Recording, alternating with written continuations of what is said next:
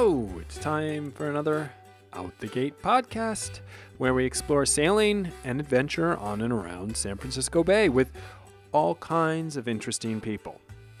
I'm Ben Shaw, host and producer of the show, and with all the podcasts out there you have to choose from, I'm thrilled you're listening to this one.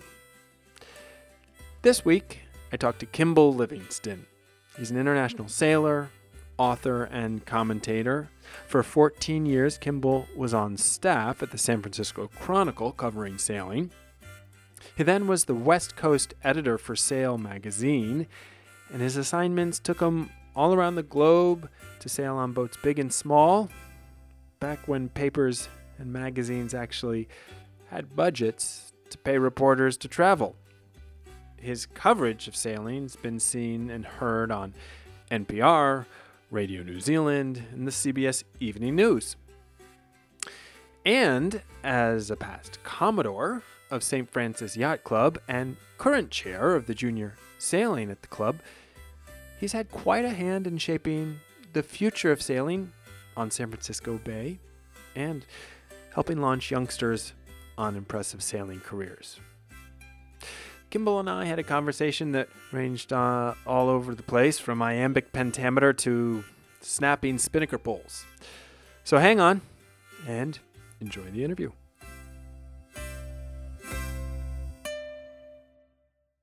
Well, if someone asks, What do you do? I say, I'm a writer and I have an unusual specialty. I mostly write about boats and sailing and sailors. And I've done that through newspapers, magazines, books, movies, and documentaries. Are you a sailor first or are you a writer first? Some years ago in my late parents' house, I opened a drawer and I found a poem I had written when I was 10 years old. It's nothing that I'm offering to share with the world, but that two page poem, which is pretty long for a 10 year old, had a fundamental iambic structure and a significant spondaic substitution.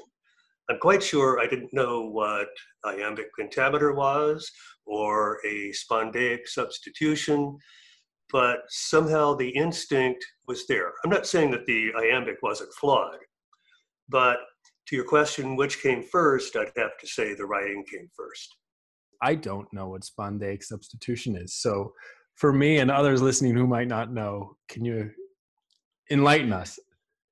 I'm sure I can't do this in a way that would please a teacher of English or literature, but basically it's a way of breaking the iambic at a point of emphasis. So you're going da da da da da da da da da da da da. And when you do that at the point that you're trying to emphasize, that is a significant spondaic substitution. if the writing came first, when did sailing enter your life? I grew up on the water. My family did everything you could do on the water except sail. I can remember driving my dad's fish boat uh, when we were living on Buzzards Bay. He was in the Air Force. We were stationed in Massachusetts while I was a little guy. I was probably four years old when he put me behind the wheel of the boat. I thought I was driving it, of course. So that goes way back my parents loved water skiing when we were stationed in the Midwest. I never got into that in a big way, but being on the water, in the water was always good. And when I was 11 years old, my father strapped a scuba tank on my back and said, Son, sink. so I got into that, and that was good for a while. I haven't done scuba in a while. While I was a teenager, we were stationed in North Texas. There was a big lake it's called Lake Texoma. It was formed by damming off the Red River, which is the border. The Red River forms the border between Texas and Oklahoma along that stretch. And so if you stand on the southern shore of Lake Texoma and look north, you can see all the way to the coast of Oklahoma. There were sailboats on Texoma. So now I was in high school I was seeing sailboats on the water, and it just looked good to me. Who knows why one thing appeals to a person and not another? You know, Jonny Moseley and his family are friends of mine, and Jonny grew up in a sailing family, as I'm sure we all know. And as his mother says, well, we gave him every opportunity to sail, and he just wanted to go to the snow. I looked at those sailboats on the water, they looked good to me. On two occasions, a high school friend of mine tried to take me sailing, and on both occasions, the sails hung limp and the heat rained down, and it was Texas in the summer, and we never went sailing. So, what was the first experience that where you feel like you actually went sailing? I had had several colleges experiences and then transferred to Tulane University, New Orleans, which is on the crescent between the Mississippi River and Lake Pontchartrain. In the intervening years, I hadn't thought about sailing at all. Hadn't had anything about sailing on my mind but it was a hard winter that winter. And New Orleans, of course, doesn't get snow, but the humidity is just as thick in the winter and it goes into you all the way to your bones, so it feels very cold. And then we had a day where the weather broke and the Caribbean came calling. All of New Orleans poured out into the streets. Everybody went somewhere.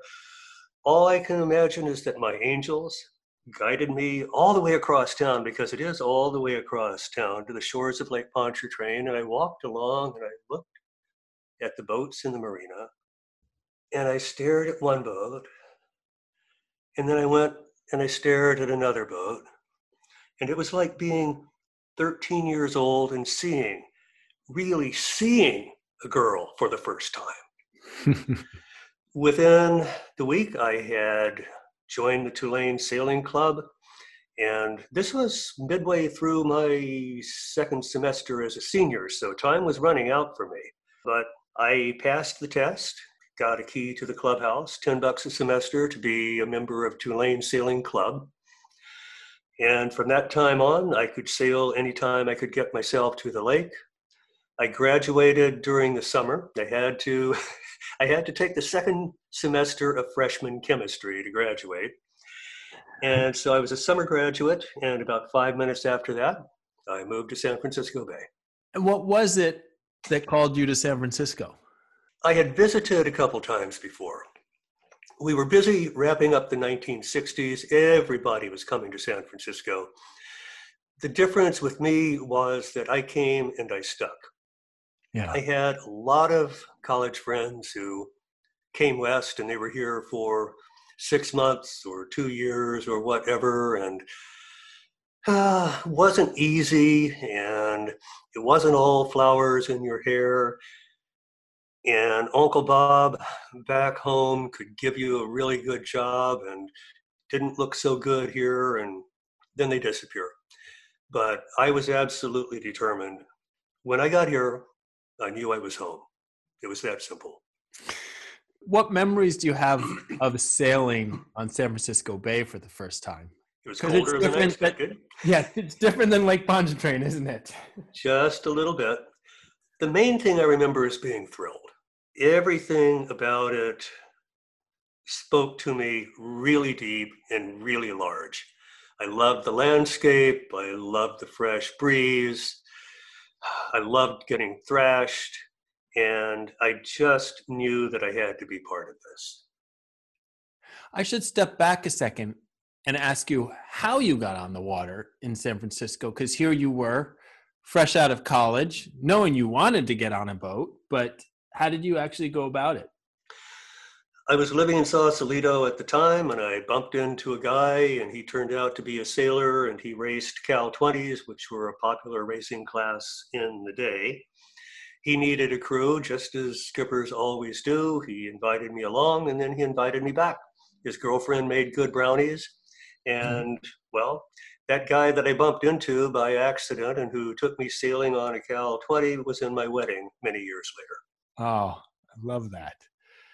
Racing with folks can sure forge strong relationships. Talk a little bit about that. You've done your fair share of racing on San Francisco Bay. What has that meant in your life over, you know, from when you first started to today? It was the thing that really kept me going and kept me on the water because I haven't been big on owning boats. Mostly I've crewed on other people's boats. So crewing race boats was a really big deal in my sailing life. It's also where I made most of my friendships. And it was a matter of building skill as I went. And I was hungry for information, hungry to learn the next thing and get it right and bring it back with me next week. And it didn't take long. I mean, with within two years anyway, I wasn't answering the phone on Fridays because I, am already booked, man. but I had the qualities in there that make for the guy that the skipper's looking for. That is to say, by and by, I developed a skill set. But just as much as that, I was reliable. And just as much as that, what I learned today, I brought back the next time. And if I screwed up, I wanted to know why so I could fix it. You were racing quite frequently, as you said. What are some of the what did that lead to, I guess? Um, any any bigger races that, that are more memorable in your in your mind? Oh, definitely. Partly because I did take up journalism and start writing about boats. My name got around much faster than it would have if I had not been publishing stories about sailing and sailboats. Let's see, I arrived in 74 out of graduate school. By 1977, I had a ride on a 40 footer to Mazatlan. By 79, I had a crew spot in Transpac. Mm. Circa 1980 or 81, I was on the crew of, that is to say, I received crew letters for Windward Passage, which was a very big deal. Now, you're a different generation. Does Windward Passage ring with you? It doesn't. I was going to ask you to explain. Uh, one of the all time yachts, 70 feet long, from the IOR era when Kialoa, that may be a name you know, Jim yeah. Kilroy. Yeah. Um, these boats globe-trotted the world. They were the rock stars of their day.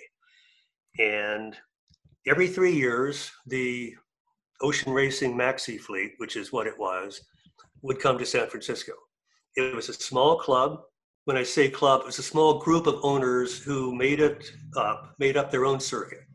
And they went around and around and around the world San Francisco Bay was the only place where they raced around the buoys. Other, otherwise, these were ocean racers. Huh.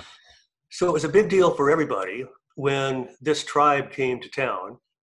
We would see large crowds gathering on the city front, you know, thousands of people, frankly. You know, it's hard to imagine, but we have seen the America's Cup and it didn't draw that size crowd. But everybody who cared about sailboats was on the city front when the Maxis were here. And there were two key boats, Kialoa and Windward Passage. Jim Kilroy went through four Kialoas. There was only one Windward Passage. She is kept today in Newport Beach and she is maintained as a museum piece. Well, if a fly lands on deck, don't swat it. Eat the fly. While I was on the crew of Windward Passage, which was a really big deal to receive the crew letter and say, okay, you know, you you are one of us. Come to Miami. We're racing over to Nassau. Great Isaac is a turning mark on the way to Nassau, and we were really reaching hard, middle of the night, a lot of breeze, and we broke the spin pole. Oof which a big aluminum thingamajig on a 70 foot boat, you can imagine that thrashing around. And so one of your opening questions was about memorable moments yeah. on a boat. this was definitely one of my most memorable moments on a boat. I remember the power of the boat and the shutter going through it as we broached, and then the spin pole going bang. And then all hell broke loose, and we had to get the thing organized again. And here was the summit of my yachting experience. Doug Peterson, one of the great yachting designers of all time. Do you know the name Doug Peterson? Sure. Well, Doug Peterson and I sprang into action, and we together saved the day. He sat on one side of the break, and I sat on the other while the guys banded the pole back together. and you said this was at night? It was the middle of the night. I don't remember which watch. Still running downwind while you're repairing. Yeah, actually, well, we had turned the corner and fared. If we hadn't broken the pole, we would have squared back a bit and gone more to a broad reach. But no, we had to get around the mark first, and we screwed up. Well, I'm looking at pictures of her now online, and she is a sleek looking lady. I can imagine it was quite a ride aboard her. Yep. She was a thrill to sail on and a thrill to be part of. You've not only been a part of racing since the 70s, you've covered it. What would you say are the biggest changes? I'm more curious not about the technical changes because we've seen the the the electronics and the navigation systems and of course GPS and change so much of racing but what's happened in terms culturally to racing over that time I'd say it's much more stratified now than it was before. No, this this is a difficult one to take on. But if you look at something like big keel boats. When I say big, I'm thinking 40 footers. Okay. During the 1970s, people were building new into the 1980s, frankly, up until the recession of 1987. People were building custom new boats all the time. And it seemed really important. The magazines would deeply analyze every little thing about the new crop of ocean racers each year, the new generation, and Last year was rapidly eclipsed. But they weren't making the boats better, they were just making them trickier to get a better rating against the rule. So even if the boat wasn't fast, you wound up getting the good rating and you had a shot at winning.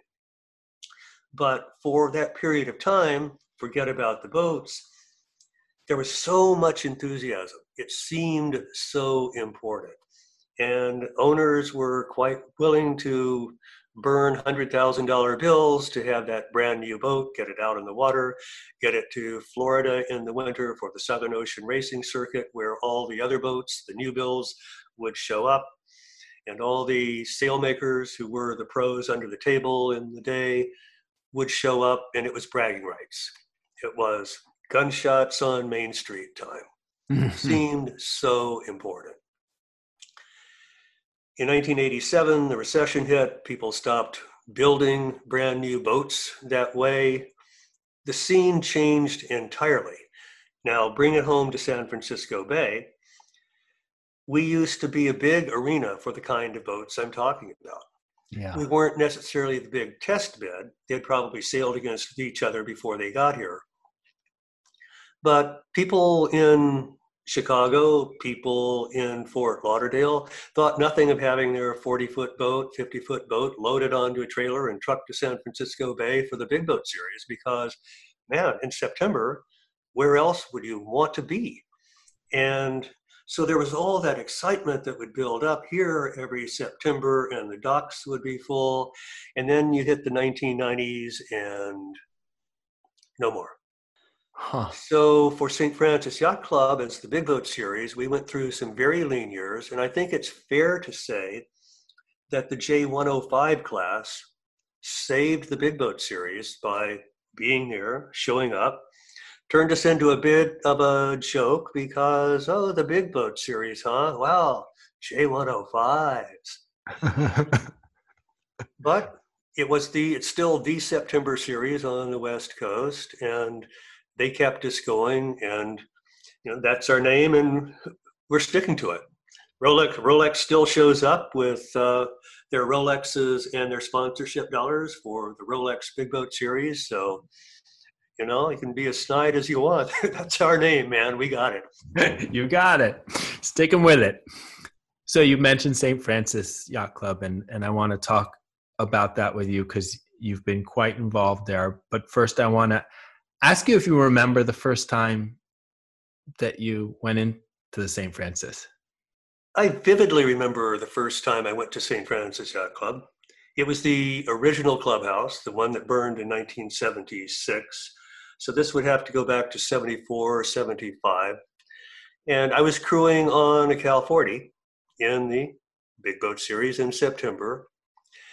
And so this was a big deal for me, chock a block with all these sailors and a lot of people that uh, I looked up to. And the Maxis were there. I don't know that Passage was there that year, but there were some very big boats there. And one of them was a boat from down under called Mistress Quickly. And in that old clubhouse that St. Francis had, there was a small bar in the middle of the building that was referred to as the ladies' bar. And the reason this all comes through so vividly is that through a mix of alcohol and crowd noise and just excitement at being part of all of this, I remember the sight of the entire crew of this 70 foot boat up on the ladies' bar, dancing and singing a very ribald version of Old MacDonald's Farm. yeah. That was like a fun time. so I hadn't realized that uh, that the old clubhouse had burned down. Obviously, I I haven't been in San Francisco long that long. Was that eh, devastating, or was that was it quickly rebuilt? And and was it rebuilt in a similar fashion? It was devastating, and it was quickly rebuilt, and it changed the club dramatically. Before the fire, it was still very much the character of the small, closely held Republican gentlemen's club that it had been founded as. Fortunately for the club, we had a Commodore in the early 1970s who looked at our bylaws, said something on the order of, dudes, have, have you looked at our bylaws and have you looked at the fact that we may own this building, but we lease the property underneath it from the city of county of San Francisco. And if something went wrong and they looked at our bylaws, no way. So the bylaws were adjusted. And so it came back different. That's what I can say. And much more modern, not just in terms of the structure, the look and feel. We had to build within the original perimeter. Okay. We couldn't go six inches out. We couldn't go two inches up the club that emerged over the next few years was much more contemporary, open to women, open to minorities, not the closely held affair that it had been at one time. All of that is obviously fortunate because who we are now is actually pretty good. It's a big club with 2,400 members. And I'm sure that from the outside, it looks rather large and stiff and intimidating. But once you get inside, you find out it's a lively, warm bunch and a safe place for everybody. And did you ever imagine when you first stepped foot in 74, 75 that one day you would be Commodore? Never imagined such a thing and was very surprised when I came back from covering the 2007 America's Cup in Valencia, Spain. When I came back from that and was called into the nominating committee meeting and informed that there were people who thought I should be a director on the board. Thought, huh, whatever for. I'm not an attorney. I'm not a businessman. I can't even manage a checkbook. Why would you want me running the St. Francis Yacht Club? He said, Yeah, Kimball, we've got all those guys. We've got the business acumen. We've got the attorneys. You go all over the world. You know people all over the world. You see things all over the world. You have ideas about the sport. That's what we want in the room. Okay. So I was elected to the board of directors. I served three years. I never imagined myself as Commodore. It certainly was not an ambition. But before those three years were up, I heard people referring to me as being on the Commodore track. And I thought, oh, man, um, this is this is weird. This is really weird. And I was clear for a couple years after my term as a director.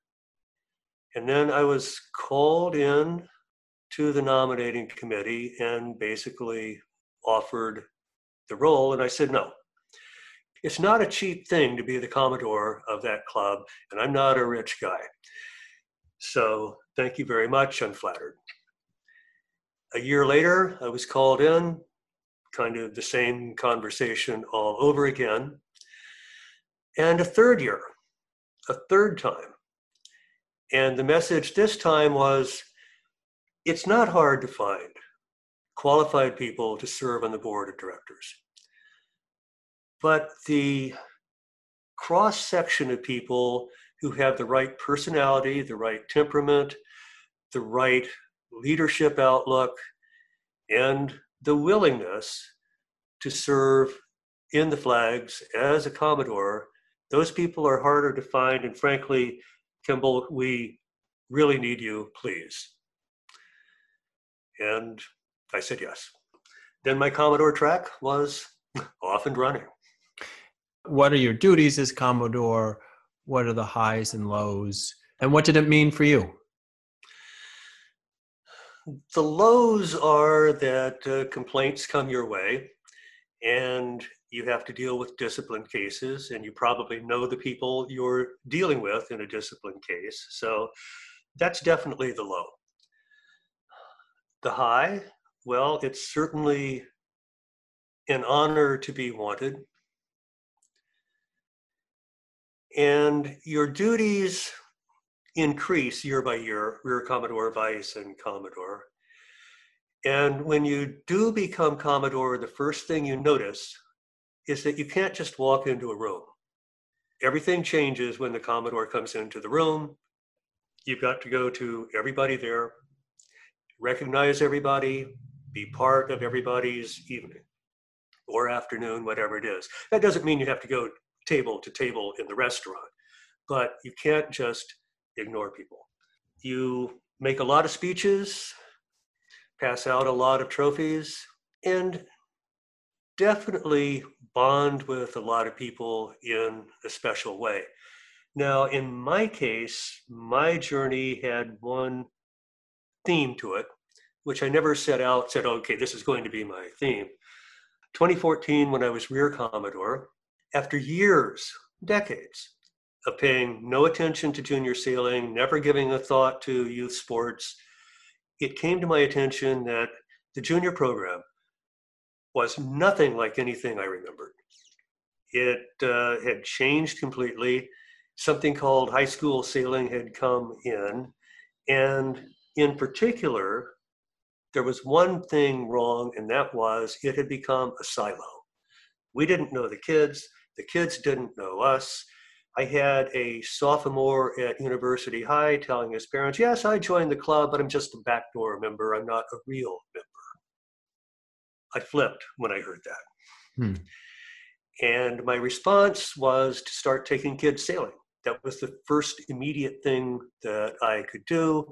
Say, kids, come on, you're part of us.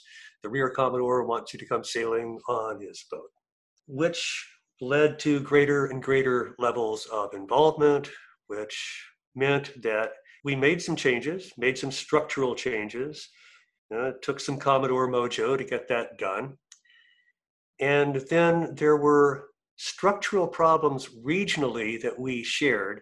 And the year after I was Commodore, I had the energy to apply myself to that, start calling meetings of Commodores from the region, say, look, we all agree we have the same problem.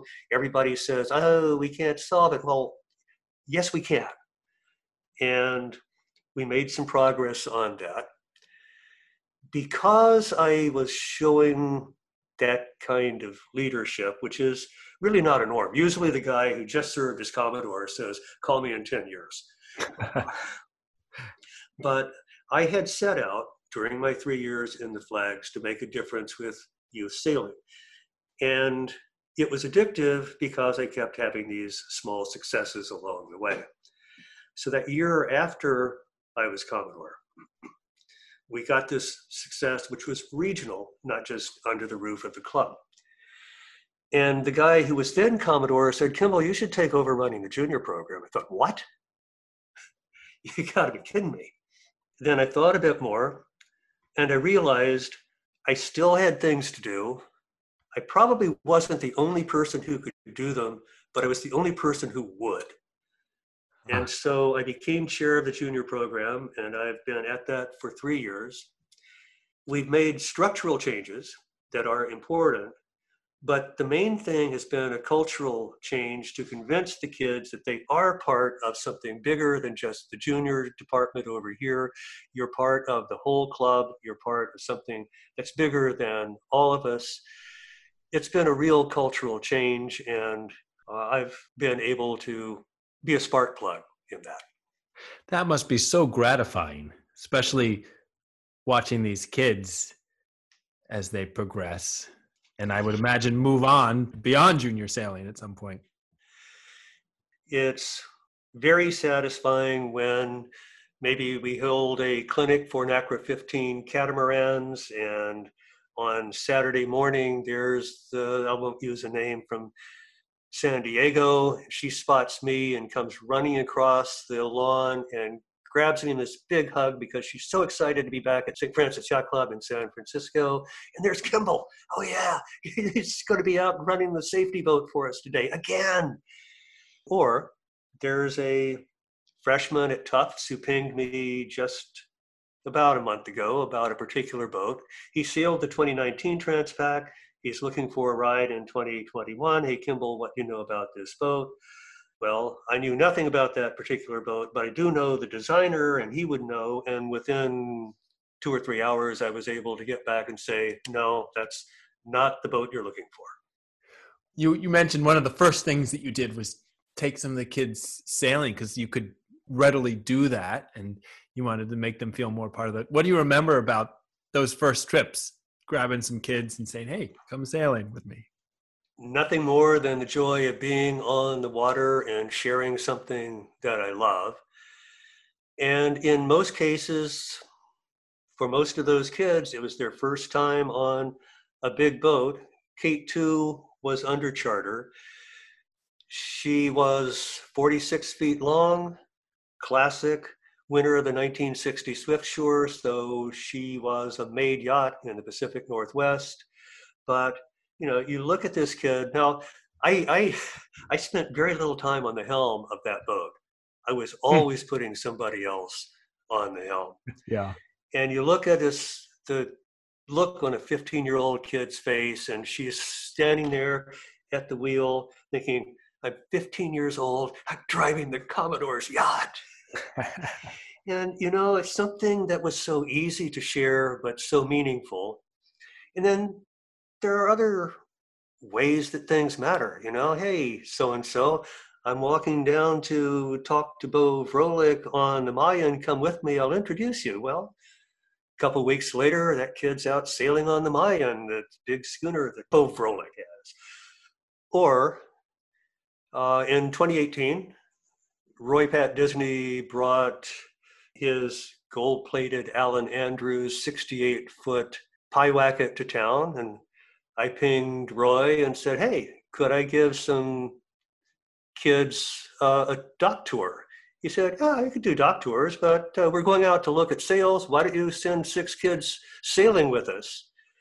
And you can imagine they're out there with Olympians, America's Cup sailors, people just back from racing around the world in the Whitbread, talk about a dazzle, but even better than the fact that six kids got a thrill ride for a day. One of them, who's very serious about becoming a big time ocean racer, is still in touch with Olympic gold medalist Robbie Haines, who manages Disney's racing fleet and who has become himself a mentor and advocate for this kid. That's great. I want to change tacks a little bit here because I asked you about changes in the racing world. I'm really curious also about what you've seen in changes in journalism. You've been working as a journalist in the sailing world and you talked about traveling all over the world. But as John Arndt and I talked about on this very podcast, sailing has changed and so has journalism. What what what has that meant to for you? A greatly diminished role. Let me put let me go at it this way. I was on staff at the San Francisco Chronicle for 14 years during some really good times, beginning in the late 70s through the 80s into the 90s when American newspapers had a big hiccup and shed a lot of personnel. The, the Chronicle is going through another hiccup now and giving people buyouts and sending away some really good people. But anyway, that's how I left in 93. I was hired by Sail Magazine in 2000 to be their West Coast editor, although in practice I never really was their West Coast editor. I was just the guy working from a home office in San Francisco and globetrotting the world on behalf of Sail Magazine. And when I started at Sail, I visited Boston where they published it only a few times, but I did go there right after I started. And Sail Magazine was in a building that had a receptionist behind a desk. It was, it was a marble lobby, is what it was. This was on State Street in Boston. The offices looked out upon a view of Faneuil Hall. If you don't know Boston, just just figure all of these things are landmarks in a really nice part of town. And the typical editor's office was literally an office. It had a door, it had that view, it had a desk, Perhaps it had a sofa or a couple chairs. It was very old school. It wasn't any different from the way magazine offices you know, on the East Coast had been 50 years before. Progressively, that has changed. It's been a downgrade every time. At one point, they were moving out of that set of offices for another set of offices at the north end of Boston. And they had been sold to a corporation. And the corporation said, You don't need this big library. Get rid of the books. You don't need all those half models. Get rid of those half models. You don't need all those framed posters of old Sail magazine covers. You don't need this. You don't need that. Progressively, over a series of sales with each rating corporation successfully stripping something from the magazine we got to a point where there was a vice president somewhere in the chain who made a declaration that from now on in order to save money the offices of Sail magazine would no longer receive free copies of Sail magazine. Now that was never implemented but that was put on the table somewhere up the chain. By the time they were about to leave Boston, they were in a sub basement where you looked out the window and you watched shoes walking by. It had come to that. Never really affected me too much because, you know, I'm the loose nut on the West Coast for as long as that lasted. I got the last of the old school America's Cup assignments 2007, Valencia, did it the way magazines used to do the America's Cup. I moved to Spain. I rented an apartment, a two bedroom apartment in the old city, two bedrooms so that other editors could come over because it was part of the ethic that everybody got to go for a week to every America's Cup. Used to happen. Earlier on, while I was a newspaper guy and a contributor to Sail, stayed in the Sail House in Fremantle 1987 America's Cup. And they were down there forever. These days, will Sail Magazine send anybody to New Zealand? Maybe, maybe not. They don't have to. You can follow it all on TV. You can get all the press conferences online. The event itself and the teams put out the highest quality photographs you can imagine, and they give it away because they want the magazines to have it, the publications, whatever you are. If you think back to even 2007, which was the point where that was shifting radically, but certainly back to, say, 1987, there would be a lot of freelance photographers at an America's Cup, and they would sell to the magazines. The magazines would buy the best stuff from whichever photographer uh, had the goods. Now, as I said, the teams have a team photographer, and that person's job is to put out the goods, and the press officer's job is to get it into the hands of journalists. And you won't find freelancers there more than five minutes because it's useless. Yeah. It has changed for sure. What are some of your, uh, I mean, you have covered so many wonderful events and people. What are some of the highlights that stick in your head from your career over the years? My first two Transpacs were both done while I was at the Chronicle. And that came about by walking into the editor's office. I didn't work at the at the Chronicle, by the way. We had a really good relationship. The editor explained to me on day one of my employment that the sports department was pretty crowded and he would appreciate it if I would do my work somewhere else. Okay. okay. and that worked out just fine. So the first race was 1979, and those were the days of radio telephone through the marine operator. I managed to spend, this is $1979, $3,000 worth of talk time dictating stories. Wow. Yes. But that's the only way you could get through. But the newspaper covered it without batting an eyelid? Well, the newspaper covered it, but I think it was probably more than they anticipated. Uh-huh. However, I talked my way back out there. I had the right ride in 1981, Zamazaan. 52 foot Farr. She's still on the bay. She's still on the city front. And Zamazaan was the boat to have in 1981. And I convinced the managing editor that if you let me go on this one, Number one, we'll win. Number two, it won't cost as much. And we won, and it didn't cost as much. so we got away with that, but it did have its frustrations. Um, the radio wave propagation was best very, very late at night.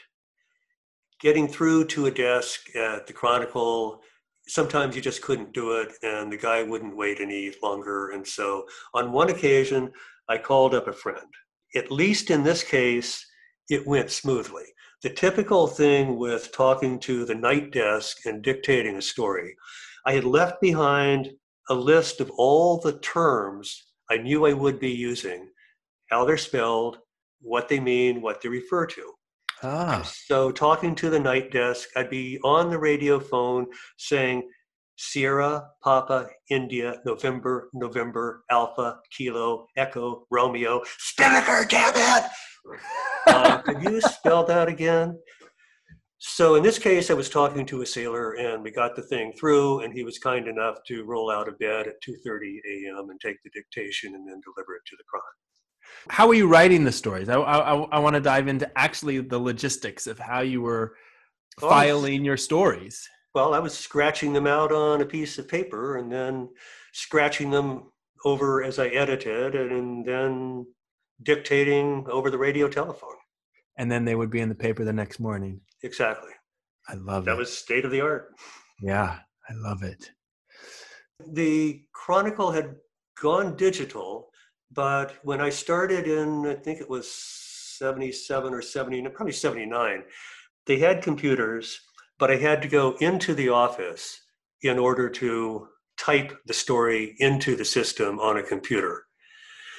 In 87, when I was in Fremantle, Australia, the little Tandy machine from Radio Shack had come in. You could write a story on its program. Then to transmit it, you would dial a telephone number and stick the two cups attached to the Tandy PC into the earpieces of the telephone, and it would go, yes. send the story. I remember those noises. I do. I'm old enough for that. That's fabulous. And were you were you accruing as well as writing, or were you just observing? If if you're on a boat on the ocean, you're crew. Yeah. And I, I wouldn't wouldn't be able to keep my hands off things anyway. Right. I assume. I assume. And, you know, was I always wanted to be part of everything. That's um, I've adapted a little bit. You know, I'm not as young as I used to be. I can stand to be aboard a racing boat and not, you know, just completely giving it my all. Uh, I've adapted that way, but it certainly wasn't my mode when I was doing all these things and most active. Um, what are you What are you excited about in the sailing world looking forward? We've got an America's Cup coming up. We have the Olympics I certainly am interested in the America's Cup. I'm not excited about it in the way that I would have been in a different era of the America's Cup. I made myself something of a scholar of the cup. I covered my first cup in Newport, Rhode Island in 1980. I was on the scene in 1983 in a privileged vessel following Dennis Conner and Tom Whidden, and of course Aussie 2 in a privileged vessel close enough to read the same wind shifts that they were seeing. And so I lost, I, I saw the cup lost in 1983. It was a moment that filled me with what I would want to call, if it weren't so overused, awe. It, it was a memorable moment that you, you know, I, I, I never been able to forget living that reality, the loss of the America's Cup. I was in Australia when Conner won it back. That was a big deal, but it didn't have the same sort of penetrating, my bones are shaking feeling that I got from seeing the loss of the cup. I got really, I was very disappointed when Larry Ellison and Russell Coutts took the America's Cup away from San Francisco Bay and took it to Bermuda. I realize it's a conversation, complex conversation, because dealing with the city was not easy. The organization that Ellison had built, in which he brought to San Francisco, did not make it easy for the city in the way that they, uh, I guess I'll just go ahead and say it, with their arrogance. But the America's Cup at one time meant a lot to me. John Kostecki was until recently the only person who had ever won an Olympic medal, a race around the world, and the America's Cup. Kostecki and I go back a little bit. I mentioned Cal 20s earlier, and while I was racing Cal 20s, Kostecki was sailing with his dad on their Cal 20. I can remember John as an eight year old in an oversized um, life jacket standing on a dock in Sausalito. And it didn't occur to me to ask him, John, what did we do wrong today? But it occurs to me now that he probably could have told me. Hmm. When John was 13, I lied and said he was 14 so he could go to the Tinsley Island laser training camp. On the final day, they did a little regatta. John won.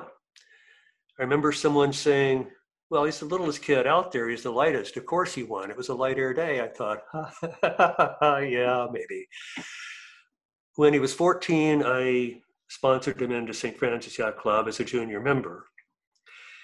And when the first AC 45s arrived on San Francisco Bay, I was invited out for a ride. So I was met on the dock at the Golden Gate Yacht Club, and I was suited up with the flotation gear and the flat jacket and the helmet, loaded into a rib. And about halfway out there, this is, this is getting real. I looked at the boat and I saw John on the deck. The America's Cup had come to San Francisco Bay, and I choked up just like now. Wow.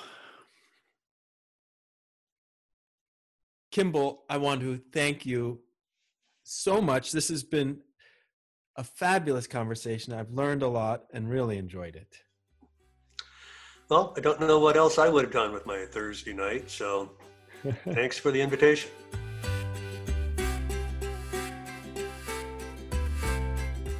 that's it for this episode.